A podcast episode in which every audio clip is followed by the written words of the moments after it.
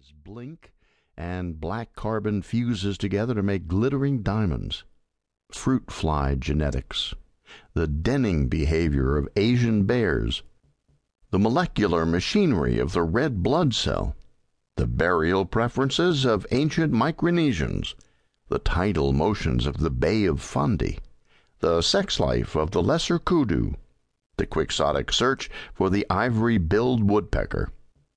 What is science, anyway, if not a living compendium of ballads, mystery yarns, and shaggy dog stories? And there was always more and more and more. The forces of history shifted with the avalanche of discovery and invention, and the hard realities that shaped life came less and less from the political process and more from the laboratory. Everywhere you look, you see the results of science. The hydrogen bomb, the birth control pill, the computer, the internet. Science is everywhere. Science has become the primary driving force of modern existence. And politics? In modern times, politicians are almost always behind the game. Science acts. Politicians scramble to react. But by the time they do, the science is usually a fait accompli. Drama, meanwhile, does just what it always did, which is follow reality.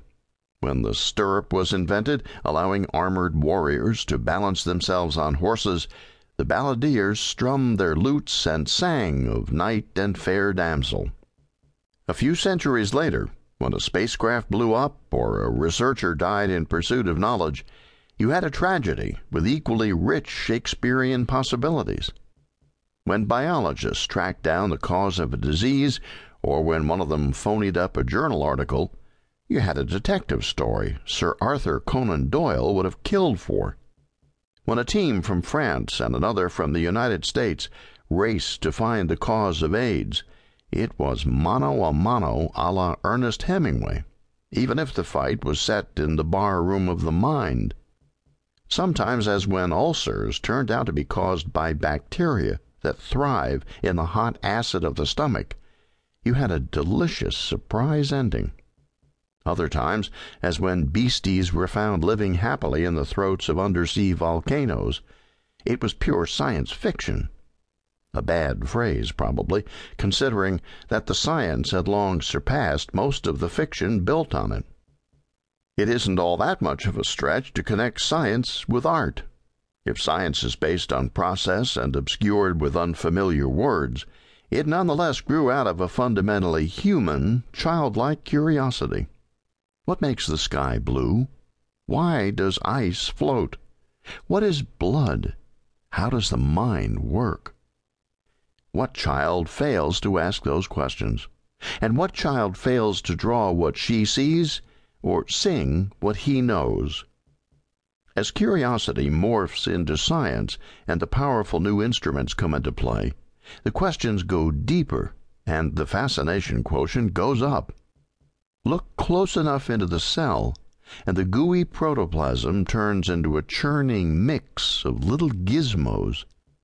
Suddenly the living cell is crisscrossed with highways, all crowded with trucking engines and carrying supplies in and out of the industrial areas near the center of the cell.